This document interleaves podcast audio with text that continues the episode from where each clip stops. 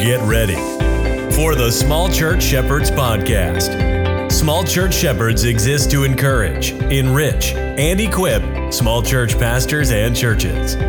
You can find our blog and more information about us at small church shepherds dot com. Welcome to Small Church Shepherds, podcast of small church shepherds dot com. I'm Jonathan Greer, pastor of Franklin Creek Baptist Church. And I'm Dennis Ellenberg of Antioch Baptist Church.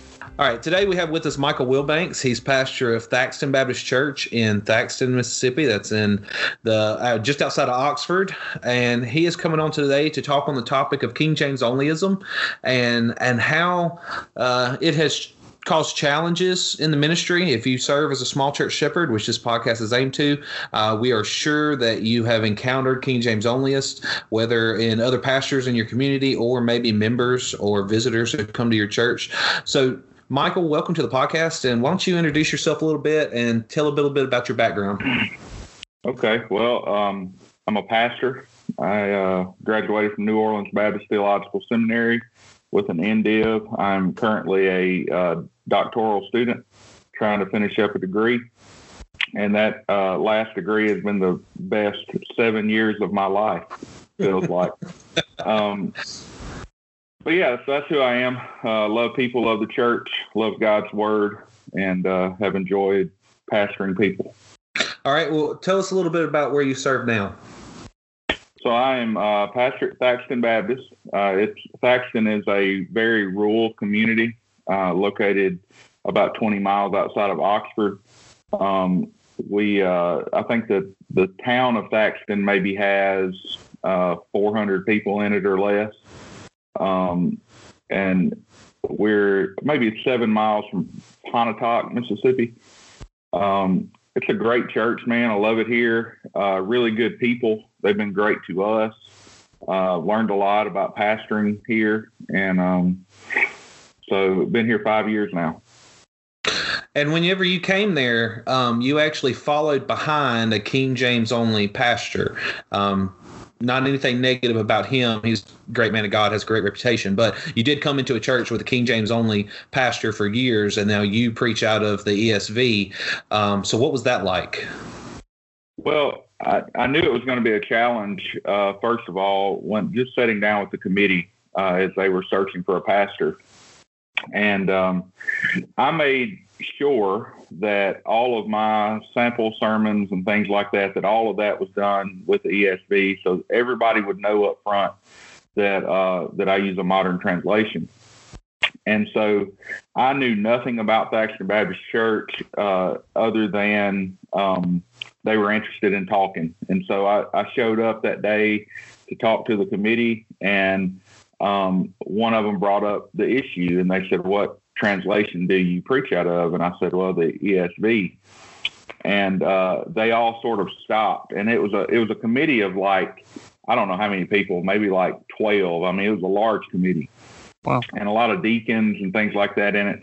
And uh, everybody just stopped when I said that. And they all kind of looked around. And they knew that already because they'd heard the sermons.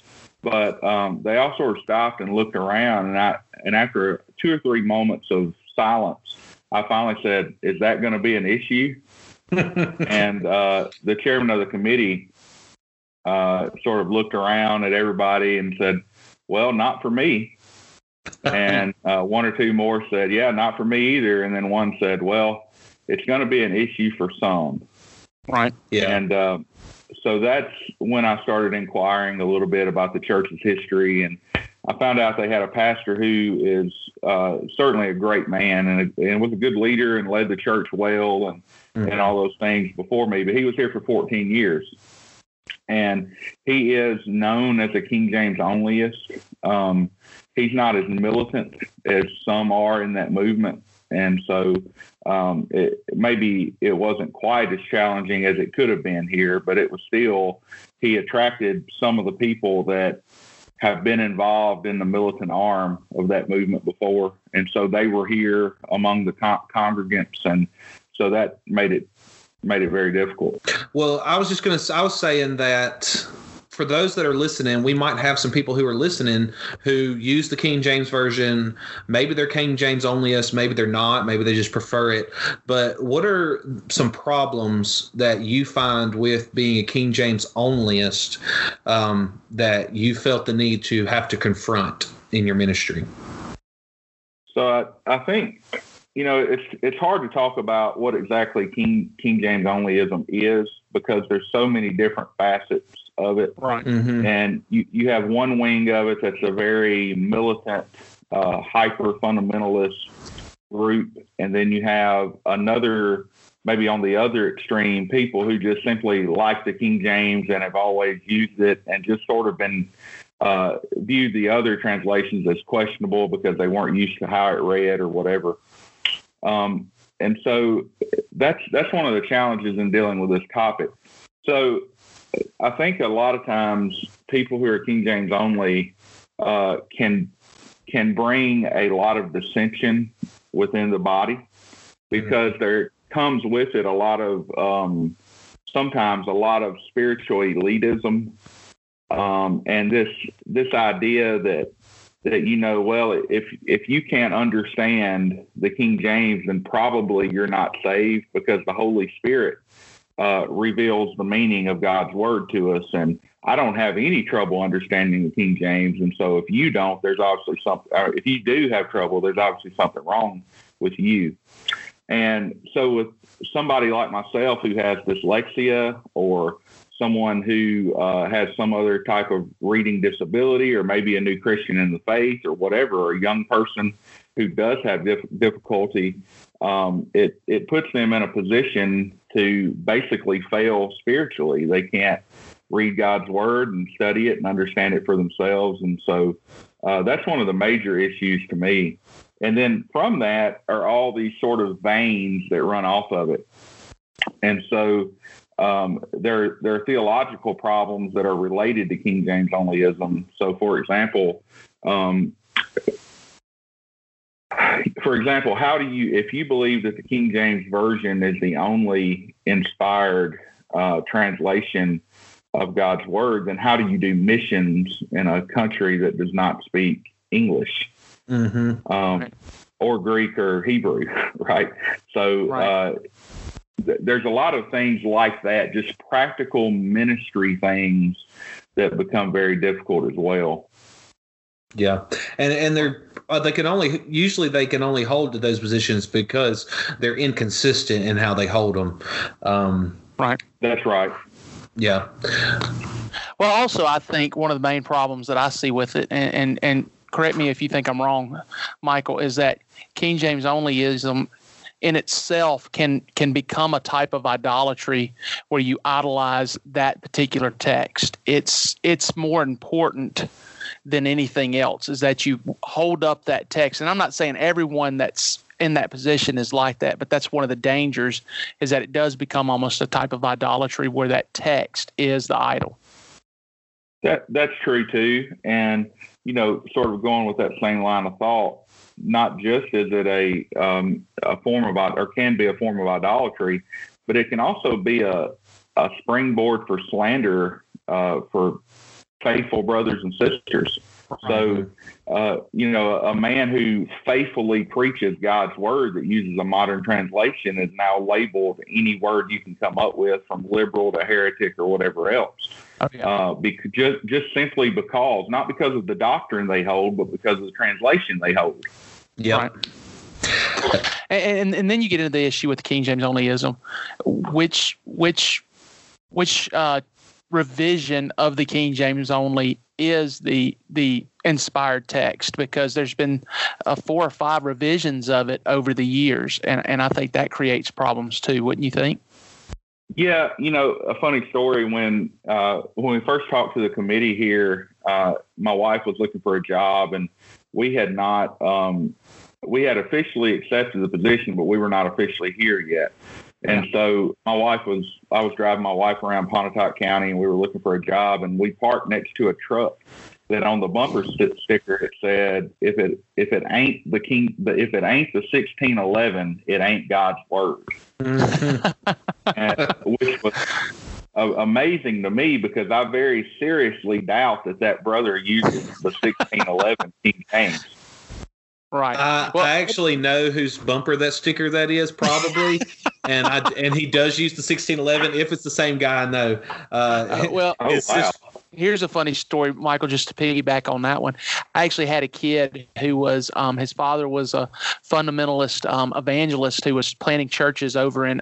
Um, over in the Philippines, and he came back to our, one of the churches I was pastoring, and after one service he came up to me and, and said that he said, you know, you're not preaching out of God's word, you're not preaching out of the King James. And I said, look, I said, I'll, I'll make a challenge with you.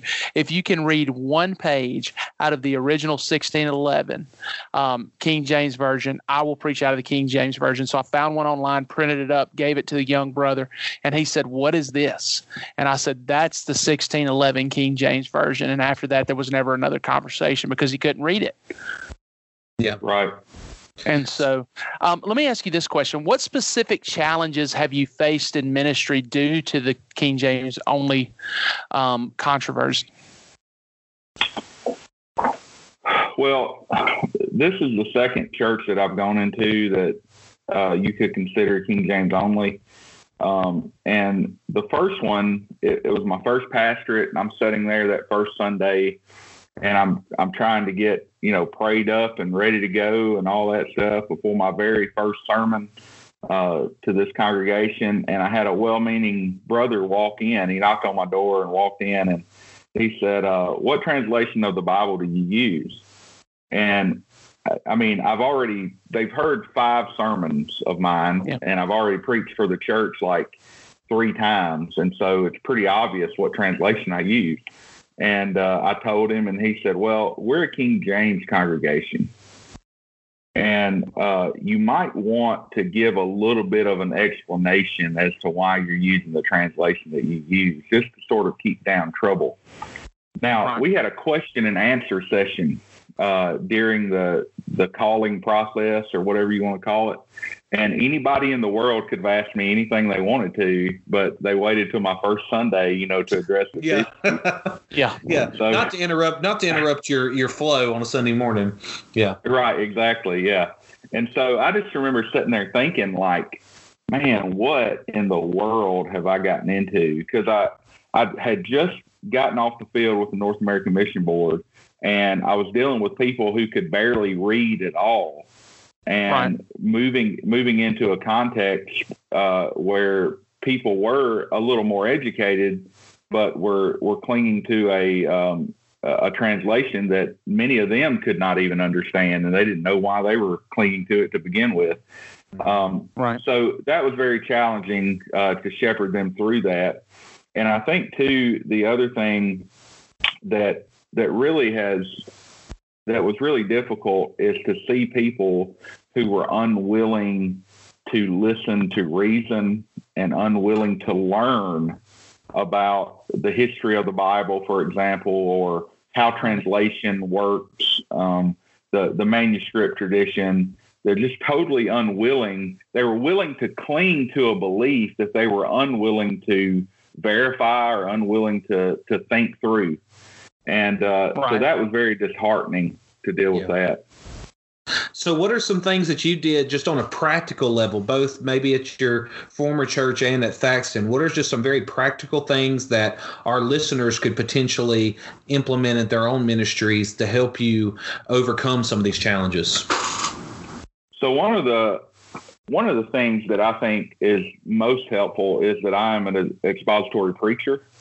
Right. And so as an expositor, I hold a high view of God's word. Mm-hmm. And one of the the allegations made toward people who are not King James Onlyists uh, from that side is that, um, well, they don't honor God's word. They don't um, right. they don't really believe God said what he said. Mm-hmm. And that's the very reason that I don't go through picking out verses. Uh, because I believe God said what he said, and he said it in the order in which he said it, you know. Um, yeah, right. So I, I think practically that's one step that has helped people come around. But the other thing that I do, and I do this about every year and a half or so, is I teach through the history of the Bible. um, and primarily focus, focusing on the English uh, side of things, starting with Wycliffe and and uh, moving forward on up to Tyndale and to Coverdale and, and so forth. Right. Um, and that opens people's eyes to see, like, you know, most people think that the King James was the first English translation. Yep. And it, it's not. And that, that explains some of the argumentation that they use. So, for example, if they'll, uh, if I'm preaching out of the E S V and there's a, a text that is has a uh, an alternate reading, right, and uh, it reads differently than their King James does, or it, it you know there are fewer words in the E S V than there are in the King James on this particular verse, they'll come and ask me, why did they take that out? Mm-hmm. Why did they take it out? Right. And which is totally built like on the, false the story premise. of the. Right, like the story of the the um uh, uh the woman caught in the act of adultery, you know, and sure, where is that? Yeah, you're, and, you're asked that question, right? And so, and and that's one of the larger textual variants, uh, you know, in the New Testament, but but even just a, a small one. So, for example, a text may say in the King James, "the Lord Jesus Christ," and uh, in the the E S V, it may just simply say "Jesus Christ." And they'll say, why did they take out the Lord? And, you know, so it it helps for them to understand that there's been a process of translation that has started with guys like Wycliffe in, in the thirteen hundreds moving forward to even today. Um, the the thing is to get people to understand that the King James itself is not the standard, right? And so we don't. Yeah. We don't say, why did they take that out? We we might ask the question, why does it read differently? Right. But we don't say, why did they take that out? It, the question may be, if you go back and look at the manuscript evidence, the question may be, why did someone add that to it? Right. And yeah. And so getting them to understand the historical process behind it has helped a lot. When someone comes to you with that kind of question, do you take that opportunity as like a teaching moment and, and tell them, like, you know, maybe a better question to to understand this is, why does it read differently? I mean, do you say that kind of stuff to people when they pull you aside and ask those kind of questions? Absolutely. And so a lot of times, so for example, if I get to a, a, a textual variant that um, that is a large one, for example, uh, the, the lady caught in adultery, um, a lot of times I will... Like, for example, when I when I preached through the Gospels and I, I taught that or came to that text where it would be in the King James, I um, took a Sunday night and I just walked through, like, why is, um, you know, why why does this not read the same way in the E S V? Why did, why did, you know, things like that. And so I just walked through the history of that text and the manuscript tradition and how it's actually uh, skipped Gospels and moved places within the different Gospels and things like that. And so that's helped them understand it. But yeah, so to your question, if they come up to me and they ask, why did they take that out? I do use that as an opportunity to teach. Um, and some of it's going to depend on the context. I mean, if, I, if I'm standing in the church lobby and there's twenty people around, I don't want people hearing half explanations, you know. And so sometimes it's, let me pull you aside and let's talk this right. thing out. But yeah, mm-hmm. I, I do try to capitalize on those opportunities. So, um, Michael, what are the mountains and what are the molehills when it comes to King James Onlyism? What are the things that we, we need to, to, what are the hills we need to die on, and what are the hills that maybe we could sort of let go, I guess is what I'm saying. Well, you know, to me, most of the mountains uh, have to do with, uh, with theological positions associated to King James Onlyism, so associated with it. So, for example, um, there tends to be someone who comes to me that is very aggressively King James only. Uh, often they cannot articulate the gospel uh, very well. Right. And, yeah. and I, I want to be as kind as I can be, but that's usually the case. It's like, they become so fixated on that one issue, they forgot what the gospel is. Yeah. Right. And, um, well, and, and we, and, you know, we ha- we both are very familiar with people who will call something a sermon on a Sunday morning, but then really it's it's just a, them standing up defending the King James. Right. right. Yeah. Exactly. Right. And you know, we're told to preach the word, uh, not to give a defense for particular translations. You know. Mm-hmm. Um, right. And so, so that that's right. So the other thing is uh, beyond the, the gospel issue itself is also um, King James Onlyism and hyper-fundamentalism in particular fails to distinguish uh, between first-order doctrine, second-order doctrine, third-order order doctrines. They totally ignore theological triage at all. And yeah, right. everything in that system becomes a, a, a, a first-order issue. And so right. they're willing to fight and wage war with other brothers or other churches over uh, over any issue that you disagree with them about. And that's just not how we're supposed to interact as, as brothers and sisters. Right. And what do you think, Michael, do you think it has any effect on um, apologetics and the ability of these people to to have meaningful conversations with with people more than just evangelism, but, you know, really defending the faith? What effect do you think King James Onlyism has with that? Well, if you're talking about on a practical street level, um, you know, I'm I'm not as certain uh, as I am as far as with at a scholarly level. So. Right. King James Onlyists uh, are often very ignorant about uh, how God preserved His Word. So they, right. a lot of times they'll say God preserved His Word, but then the next statement is in the King James Bible. And it's right. like, well, what happened to the sixteen hundred years before the King James Bible existed? Were there exactly. Christians then? Did God's Word exist? You know, mm-hmm. and so... being totally ignorant to those issues to a person like uh, Bart Ehrman or some of these guys, they yeah. they would absolutely destroy someone uh, right. apologetically uh, holding to those beliefs.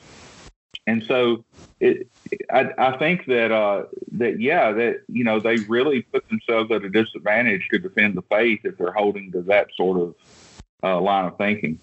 Well, I, another kind of, kind of going on a different track here. You said you've been at church, what, five or seven years now? Five.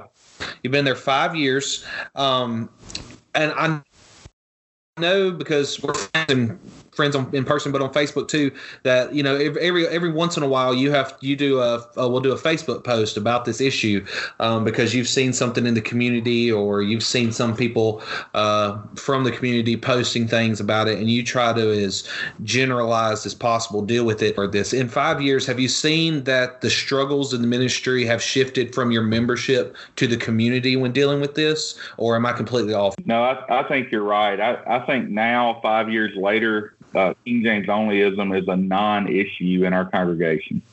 Yeah. Um, it it never comes up. I have not had it come up in three uh, three years or so. Um, no longer an issue. So largely that has to do with either A, people uh, who have decided to actually look into the issue and come to an understanding of the issues uh, surrounding it, but also B, some of the people just decided to leave, just to be honest right. with you, and went somewhere else. But now it, it's a non-issue here, and certainly it is an issue within the community.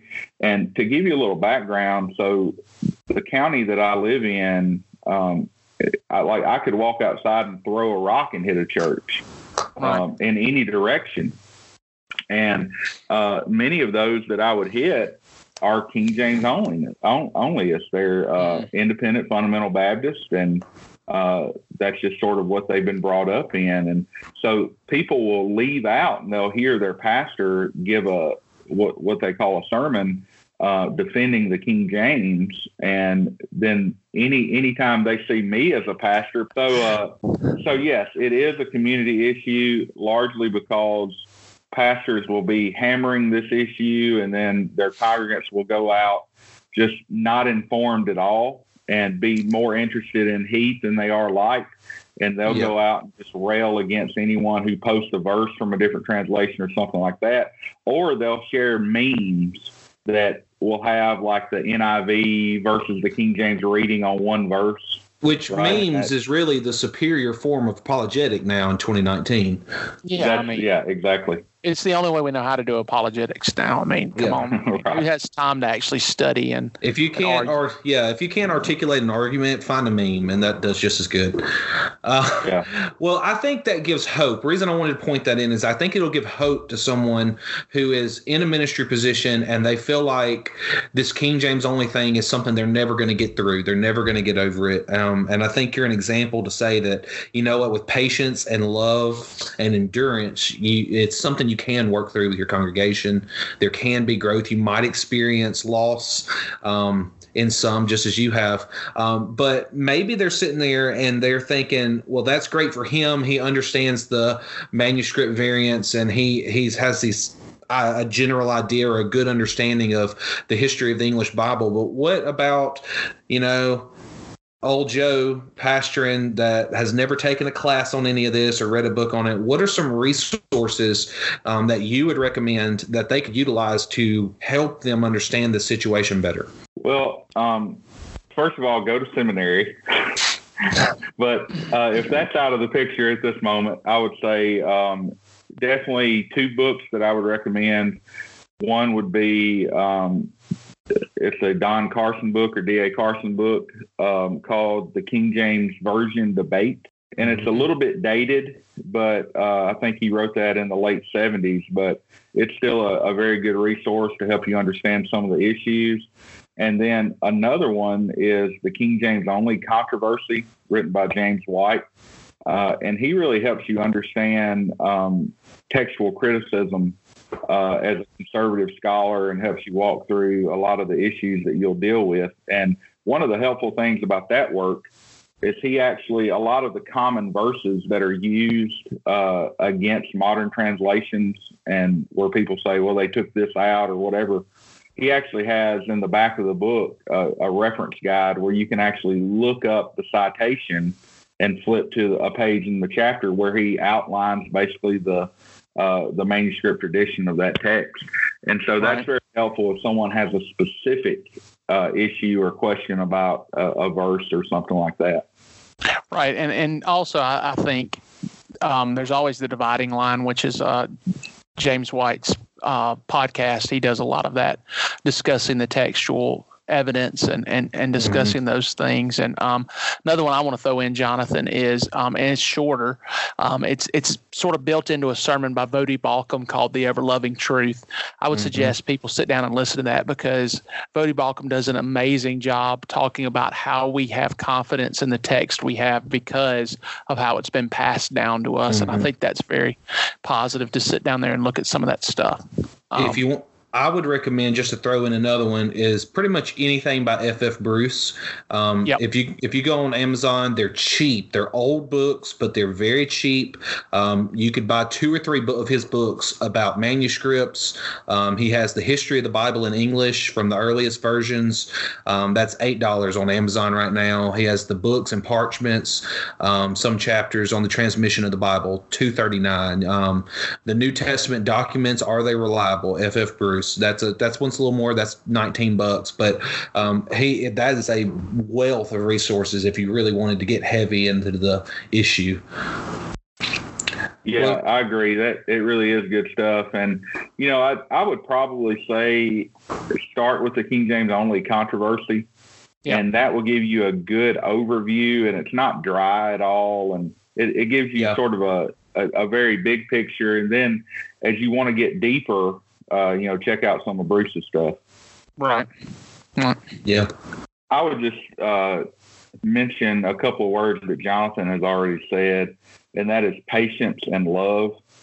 You know, as, as shepherds, we have to love our people where they are. We don't have to love where they are, but we have yeah. to love them where they are. And right. so you can you can be just as uh, damaging to your congregation if you take an elitist attitude. Right. It's like, well, I, I've studied Greek and I've studied Hebrew and I know the manuscript tradition and I understand right. how the lines of text work. Uh, therefore, uh, you know, you're just ignorant, you know, and, that, and that's not how how we are to love God's people.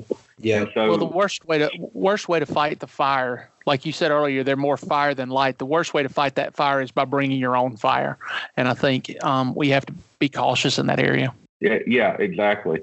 And so, um, love your people, shepherd them through it, answer their questions.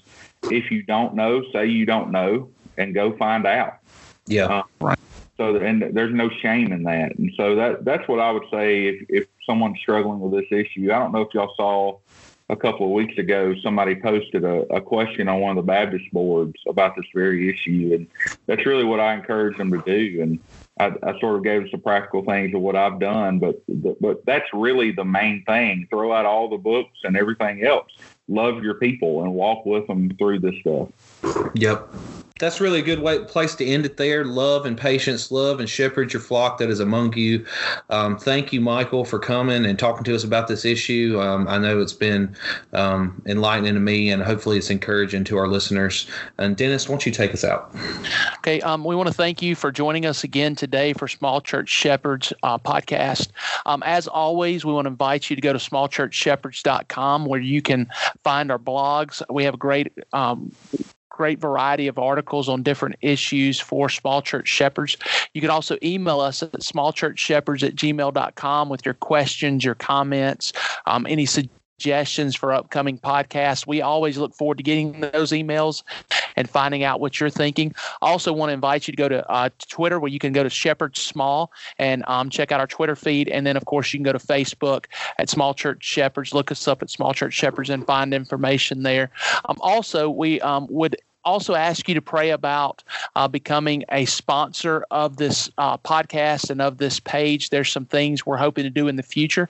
If you would like to um, support us uh, financially, um, you can s- shoot us an email. We're working on getting um, some some payment options available for people, and we'll get that out to you as soon as we can. But we do always look forward um, to, um, to to receiving that help, because there's some ministry options that we have coming up that we hope to, to give to you. And so just let us know. Um, Small Church Shepherds, of course, exists to encourage, equip, and enrich small church pastors. And so come uh, come back next week as we once again um, seek to do that. Thank you and have a great day.